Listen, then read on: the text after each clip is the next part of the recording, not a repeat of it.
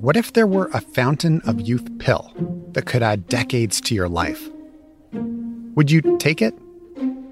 Unlocking the Fountain is a podcast about the mysteries of aging and the scientific quest to slow, stop, or even reverse it. When do you think we're going to have the first 150 year old? I think that person's already alive. Unlocking the Fountain. Available now on CBC Listen or wherever you get your podcasts. This is a CBC podcast. I'm Dr. Brian Goldman. This is White Coat Black Art. True story. We ask a patient to vacate a hospital bed by 10 a.m., and the patient says, Can I keep it till 1 p.m.? And one of us replies, Like clockwork. This is a hospital, not a hotel. Hospital beds are that scarce. So scarce that there's this hotel in Hamilton, Ontario that's been converted into, you guessed it, a makeshift hospital. Recently, producer Jeff Goods and I went to check it out. Brian, nice to meet you. Thanks for coming. Thanks for uh, getting through all the traffic. and not you know not to tell tales out of school, but you were working last night at a hospital that was overwhelmed, which probably ties into what we're talking about today. Yes, that is true. That's a fact. I was called in two hours early and I ended up staying in, so I arrived at 7 p.m. and I stayed there till 5:30 a.m. Went home and got some sleep. So anyway, we're all in this together, aren't we? Aren't we? Aren't, aren't we all in this together? At least there aren't any protests against, against healthcare workers. We're all scrambling in healthcare to do our best, and this place is no exception. We're at the front entrance to what used to be the Crowne Plaza Hotel in downtown Hamilton, home to conventions, weddings, bar mitzvahs, prom nights, and countless travelers. But now, this place is rolling out the welcome mat to patients. Hi, I'm Dr. Schott. I'm the medical director for the Hamilton Health Sciences Satellite Health Facility. So, thank you for welcoming us. Um, what the heck is a satellite health facility? Well, it's an ALC site, so Ooh, Yeah, the, the alternate level of acronyms are care. coming- Yeah. coming Fast and furious. you got to be efficient, right, with your words. Uh, Patients yeah, are designated alternate level of care, or ALC, when they occupy a hospital bed but don't need the type of care provided by that hospital. Those in between patients who aren't sick enough to need an acute care hospital, yet are too unwell to go home. So, According to one study, ALCs occupy roughly 17% of all acute care hospital beds. Dr. Craig Schott, a family doctor who directs the satellite health facility inside a converted hotel, explains. So, yeah, it's an ALC site that was created uh, back about three and a half years ago. And the purpose of it initially was to deburden the hospitals with the COVID uh, epidemic coming up. But now it's used by Hamilton Health Sciences as a decanting facility due to our overwhelmed hospital system. So, and it's. Uh, overflow. Yes, exactly, exactly that, yes. My, my late sister was in ALC, alternate level of care, for about six months until she uh, she finally got a bed in a long term care facility. So, and, and I'm sure that many loved ones and many patients have learned what that term means. Well, why do we have ALC, first of all? Well, I think it's uh, got to do with a couple of things. It's our programs where patients go to. So we have rehab programs, we have uh, different type of programs where there's wait lists, so they can come here to wait for those.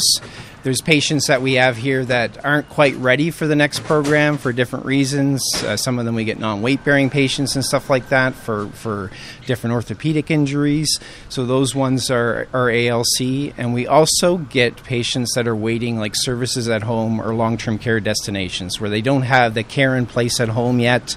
They don't have uh, long-term care, uh, a bed available yet or a, a transitional care bed available. So those are the ones that we, uh, we, we seem to take at our facility here. Well, it's, uh, uh, the system's trying to take care of people at home. And I guess a hotel is, on some level, a home. It's a temporary home for lots of people. That's how they would identify it. So why not? Why don't we have a look inside? Can we do that? Okay, so w- wait, whoa! Before you're walking past a really interesting thing, what is this? What, what did this used to be? for the hotel. so this is uh, where everyone comes in. We have security station back here. This is where everyone checks in. During That this COVID, place still looks there like a hotel uh, lobby a is no surprise. uh, Hamilton Health Sciences needed to move as many as 200 ALC patients here as safely and as quickly as possible. But along the way, they discovered some advantages of keeping the look of a hotel. This room looks warm. Like it's, like, I mean, emotionally warm. It, it doesn't speak, it doesn't say hospital.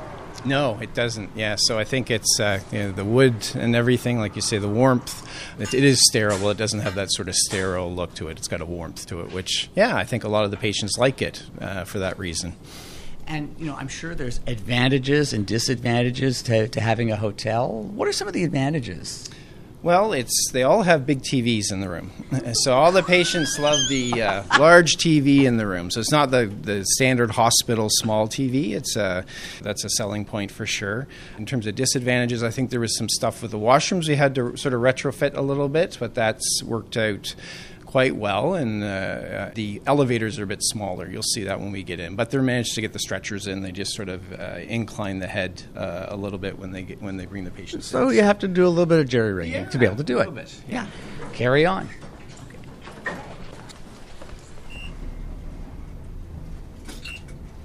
Is the pool, spa, and fitness center still here? we wish. There's a pool, but no water.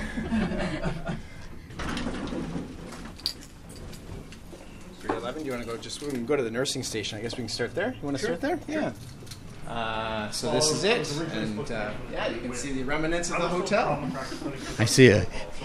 Now, for those, you know, for people who are listening to the show, they don't know what you just pointed to as a, as a remnant of a hotel. It's a jacuzzi tub in, in the middle of our nursing station, or on the side, actually. So uh, it's uh, this used to be a one of the I guess larger suites, I, I guess, in the uh, in the Crowne Plaza. So.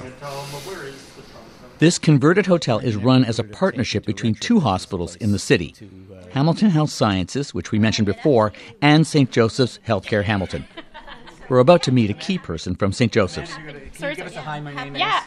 Um, Amanda Weatherston, Senior Manager for St. Joe's for Post Acute Care and Community Partnerships, but been here since the beginning with Kelly. Amanda Weatherston, a nurse turned project manager, was tasked with finding and making a suitable place for patients. All right, Amanda, what was it like the first time you walked into this facility, as as it was in the before time?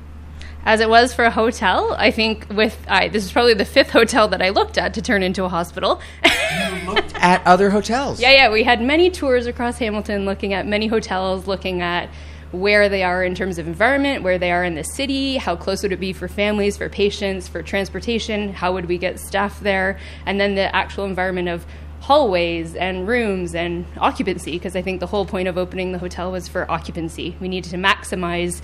We didn't know what was coming, how would our hospitals cope, so we needed to make sure the rooms fit for whom the patient population was. So looking at a hotel and turning it into a hospital takes a lot a little bit of creative thinking, but every opportunity was an opportunity. So give us kind of a laundry list of the things you had to do to turn it into a facility that could could house patients. Biggest one was the rooms. Uh, biggest one was retrofitting all of the bathrooms, taking out showers, taking out tubs, moving toilets, moving sinks, working with both health departments for HHS and St. Joe's, looking at elevators, looking at storage, really looking at the kitchen, looking at cleaning, looking at how do we get things in. We're on a main street. How can we park? How do we not stop traffic every day? So it was things that, as a nurse, I would not normally think of. Uh, so we had a lot of redevelopment folks colors, flooring, lights, and some of these things came after the fact. But uh, yeah, it was a whole like a house, but a, on a bigger scale. And really, at the end of the day, looking for how is it going to work for our staff?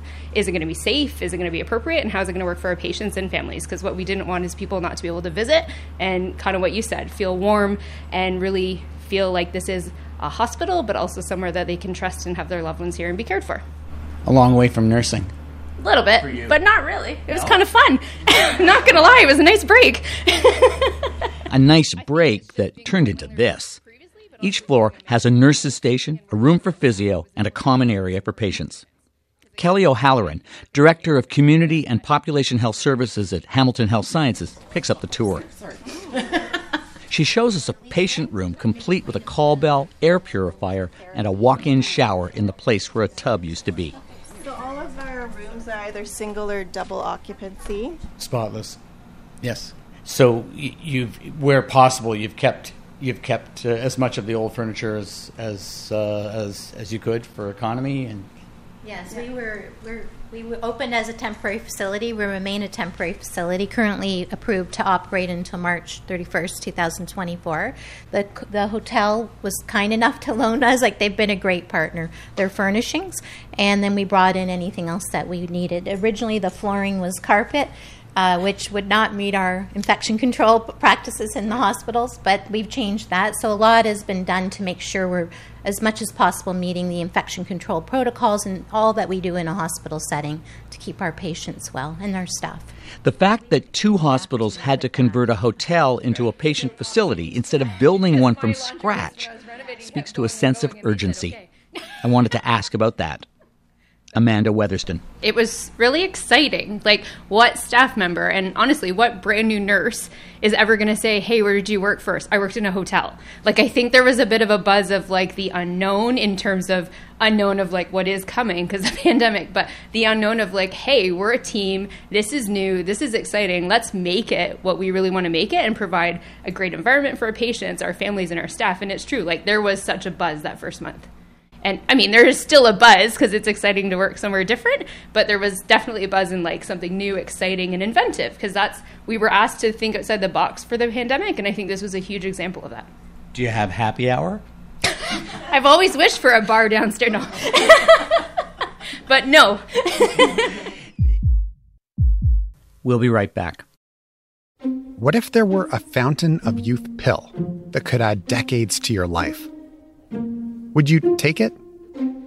Unlocking the Fountain is a podcast about the mysteries of aging and the scientific quest to slow, stop, or even reverse it. When do you think we're going to have the first 150 year old? I think that person's already alive. Unlocking the Fountain. Available now on CBC Listen or wherever you get your podcasts. You're listening to White Coat Black Art. This week, a tour of a hotel that's been turned into an overflow hospital facility. It's an innovative bit of MacGyvering by two Hamilton, Ontario hospitals to solve their chronic overcrowding. To be clear, this satellite facility is not for sick patients. There's no ER, no operating rooms or ICUs. It's for patients who are waiting for placement in a long term care home or for those who need rehab before they're ready to go home. Patients like the one we're about to meet. this is very intimidating, isn't it? It is. My hands are sweating. Somehow, I think you can handle it. Okay. I want to thank you. I want to thank you for, for allowing us to, to, to come in to, to, to see you and, and and and hear a little bit about your story. Um, so that so we've got so that we've got your name. Can you can you say hi? My name is your first and last name. Is Sure. okay? Hi, my name is Cindy Mark. Cindy Mark. Can you Mm-hmm. tell us a little bit about yourself? I'm 62 years old. I live alone. I have a problem with breaking bones. and I'm retired for the last three years. So, yeah. What'd you do before? you I worked at Dofasco. storied uh, Hamilton. Yes, uh, steel company. Steel Yep, company. yep, yes, for sure. Yep. absolutely. What happened? Uh, what, what's your story of how you ended up here? I guess you were in hospital first. I was for a week. Um, first stint I had in in uh, January, I broke my back, some vertebrae in my back. So I was in there for a month, and then I was home for a couple of months and tripped, and fell headfirst into a wall, and uh, broke my arm. So that's why I'm here because I live alone. So um, I needed to uh, be here until they could get me back on my feet and able to look after myself. So you're a regular client of the orthopedic service. Ah, unfortunately, yeah. and uh, so, what bone did you break? the humerus, the part up here, yeah. And uh, what did the orthopedic surgeons have to do? They. This is my third cast that I've had on. Is not healing. It's called a spiral fracture, and it. The first one didn't work. Second one didn't work. This one I think is working. So I'm hoping tomorrow I have an appointment for an X-ray, and I'm hoping it's uh, healing, so I can go home. That Not would- that I don't like it here, but I'd really like to go home. So I hope it does heal. Yep. Um, so, uh, did you ever stay here when it was a hotel? No, no, I didn't. A friend of mine got had her wedding reception here, though, but no, I, I didn't. so you visited here before. Uh, does this feel like a hotel to you? No, it doesn't. It feels like a hospital. Type thing without the IV poles and you know all that business, uh, the machines and everything. They just uh, yeah, they look after you. How about the other uh, facilities that you use? Uh, You use physio, don't you? Yep, physio is here, and they come in a couple times a week, and we've just been basically um, trying to stand up because I can't push up with both hands. So it's been trying to balance on that little. It's a single-sided walker, and walk with that. So I've been doing that a few times. It's it's okay. It's a little hard to balance. And when are you supposed to be getting out of here? I don't know. What are you waiting for? I'm waiting for the word. Just give me the word. I see the uh, surgeon tomorrow, like I said, for an x ray, and I'm hoping he's going to say that the bone is healed or healing and you can go home now, or he's going to do surgery and then I can go home. So, as soon as possible, I'd like to leave.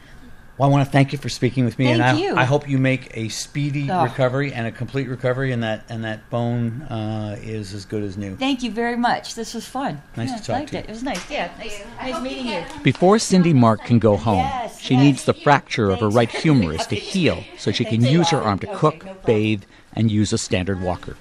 Bye now. Have a good day. You too. For now, this hotel meets her needs perfectly.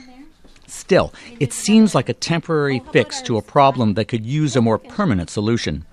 I wanted to ask Kelly O'Halloran from Hamilton Health Sciences about that. You said that uh, this place is uh, going to operate until next year, until 2024. What what does the system require so that so that this place could close down for good? Working with our system partners out in the community um, to open up spaces for them. Home care, there's you know lots of work going on in the home care setting so that people can go home. Um, people that want to go home should go home. That is a good best place for seniors if they have the supports they need. So lots of supports needed in home care. We're all struggling with staffing shortages, including the community. So home care, um, retirement homes, long-term care, opening up those types of beds or supports in the patients or people's homes will then allow us to discharge people. People. So what you're saying is that in one way you're a solution, in another way you're a symptom of of a bigger problem, of the lack of the capacity that, that that's necessary to take care of people. Yes. Amanda, what are the biggest lessons that you've learned from setting this place up and, and, and, and helping to run it and get it off the ground? I not to sound a little not, or I don't know. I'm just gonna say I think healthcare workers really do. When push comes to shove, we come together. We do what we have to do. We put in the hours because we all got into healthcare for a reason, and it's to care for patients. And I think this shows what we can do together. This shows across the board healthcare workers will bend over backwards, think creatively. I mean, I go back to the working with like redevelopment, HHS, St. Joe's in a hotel being like, how are we going to make this work? And we made it work in three months and we're still here. And we're still identifying things that how do we make this place better? How do we make it function better in terms of education, in terms of looking at little things and continuing to grow? So I think we all got in this to make sure everyone's getting the care they need. But now we're so proud of the care we do give. I don't think anyone truly would want to see this go away because we're proud of what we've done. Who can say they've turned a hotel into a thriving hospital? And I think I don't even know what the numbers are of how many people we've discharged across both sites, but it is a lot of patients that have been through these doors that have gotten great care, great support, as well as somewhere to be not and get the care that they need. I think that's the biggest lesson is a hospital is a hospital, but where is the care that you require? What's the care that you need? And how do we support you for that? And sometimes it's in acute care, sometimes it's in ED, sometimes it's in ICU, sometimes it's at the hotel, and sometimes it's in the community. And I think what Craig said, like, our physicians at St. Joe's, like, oh, they're going to the hotel. What does that mean? What can you do? And we've proven time and time again, we have great teams that provide great care on many levels, and this is what we can do. And guess what? They're going home because of the care that we've been able to provide in partnership with everybody. That's a great place to end our conversation. Thank you so much for speaking with me. Anytime. Thank you so much for coming. Thank you. Thank you. This satellite health facility inside a converted hotel has funding until the end of March 2024. The people who look after patients here believe it will continue operating well beyond that date. And joining me now in the studio is Jeff Goods, who visited the hotel come hospital along with me and who produced this story. Hi, Jeff. Hi, Brian. So I know a lot of people are going to be wondering, uh, you know, health human resources is, is, in crisis right now, and a lot of hospitals are short staffed when it comes to nurses. So, what do we know about the staff complement at this satellite health facility? Well, when we were walking around, it seemed well staffed to us. We saw all sorts of people, physios, we saw uh, people moving equipment around. It, it, it was a busy place. There are about 160 staff that work at the hotel. You've got 15 doctors and then 110 registered nurses and registered practical nurses Plus, they staffed up with social workers, with recreational therapists, they have dietitians, speech language pathologists. And the interesting thing that Hamilton Health Sciences also told us is that a lot of the people who have joined the satellite health facilities are new hires. Mm-hmm. So I, it, it's really interesting that they're hiring new people at a time when when we know that there are issues uh, in in retaining staff in other facilities. We will continue to watch uh, that satellite health facility uh, because of what it symbolizes and and its importance in, in moving people through the system. But there's another very important reason why I brought you into the studio um, with me on this occasion. Yes, this story that you brought to us is your victory lap for White Coat Black Art and for all of us here at the CBC. So, what the heck is that all about? You mean I'm retiring from the CBC after 30 years? So, I, you know, as our listeners are coming to grips with this, I'm coming to grips with this as well because you and I have worked together for like 12 years. We've worked together a long time. I can't even count because uh, it's it's been so long. Um, the story that you brought uh, of the satellite health facility, the the the you know, the, there's a quirky element to uh, a hotel being converted into kind of a satellite health hospital facility, and it is very typical of the kinds of stories that that you brought to us over the years. I guess it's it's an archetypal story that I like because first of all, there is that hook, right? It's a it's a hotel turned into a hospital, and you're like, what does that mean, right? And that's that's that gets you in. But then there are two more things that that make it a great story, and one is the fact that it it it is a it is a representative of an underlying condition, the the crisis in the hospitals, and how how are we going to solve this?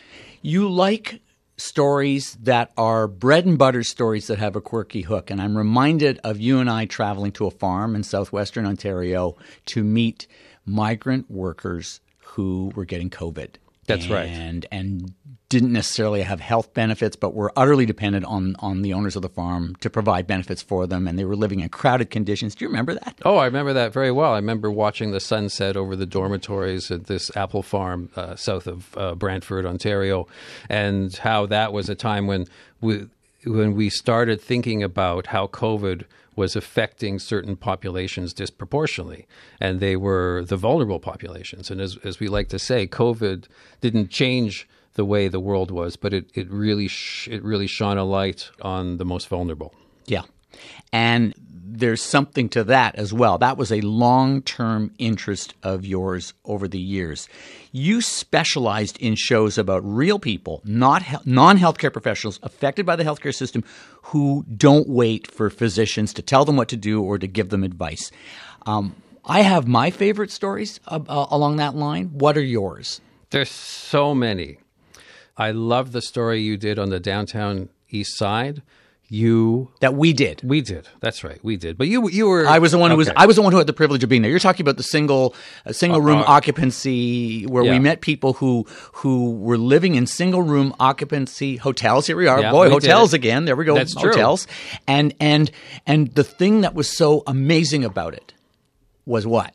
Was that you, uh, first of all, we set it up really well. We one, one of the things I love to do is find people who are passionate about what they do, who are good talkers, and not necessarily the spokespeople, because the spokespeople often have these you know messages they want to get out. You want to talk to people who are on the ground, really doing interesting things that are that are moving the needle. We found a man in recovery, and yes. he was our tour guide, and he, he took us from one place to another. And I was astonished that he knew the names of everybody in each single room occupancy hotel because you have you to. You snuck into the hotels. You knocked on doors. Yeah, and you and you handed out uh, Narcan and uh, and, and safe injection safe kits. Injection kits. And and I mean, and come you, on. And you have to know who was where because if he knocked on the door and they didn't answer, there was and and he knew by the time of day that they had to be in the room, then he would bust down the door and, and give them Narcan to save their lives. Yeah. And and so that story told me that there was this community that was looking after people in the downtown east side, which is something I would not have been able to to figure out if I didn't go there, and I would not have been able to do that story without you. And I, I'm I'm going to tell you that that is a, a great story because it sums up my philosophy of of journalism and and storytelling. And that in order to tell a story properly, to connect with people, you have to have that human element, and you have to have someone who who becomes that conduit for emotional and human connection. You've talked about it for years. Every white coat story has a, a head and a heartbeat. The the heartbeat is the core of the story because without it, you'll never engage the listener enough to be able to deliver the the, the facts. So you're going to be doing lots of things, but uh, you've got something coming up shortly that I think is kind of interesting for our listeners. What can you tell us about that? I have a couple super exciting things happening. One is I am the journalist in residence with the Faculty of Science at McMaster University in Hamilton. And we are going to work on what we've just been talking about storytelling and making that human connection. And I'm also working with uh, uh, the Canadian Housing Evidence Collaborative on a podcast, how to fix housing policy in Canada, which is which has always been a passion of mine, housing. So that's fascinating as well. And uh, there's a very important connection between housing, safe housing, and and uh, well-being and healthcare. Social determinants of health. Yeah, Matt, you learned something being See? with us. Jeff, all I can say is that um, you know our, our, listeners, you know, they hear the credits at the end of the show. Um, they will miss hearing your storytelling, uh, and um, yes, they will miss you. Our team will miss you terribly. The CBC will miss you, and finally, I will miss you. And we will be cheering you from the sidelines as you go on to your next great adventure. Jeff Goods, I just want to say, working with you has been one of the great joys. Not just a pleasure, but, but it's been a great collaboration, but it's been one of the great joys of working here at the CBC. Thank you. That's very, very generous. I really appreciate that. You're going to make me cry. Uh, I'll bring a box of Kleenex.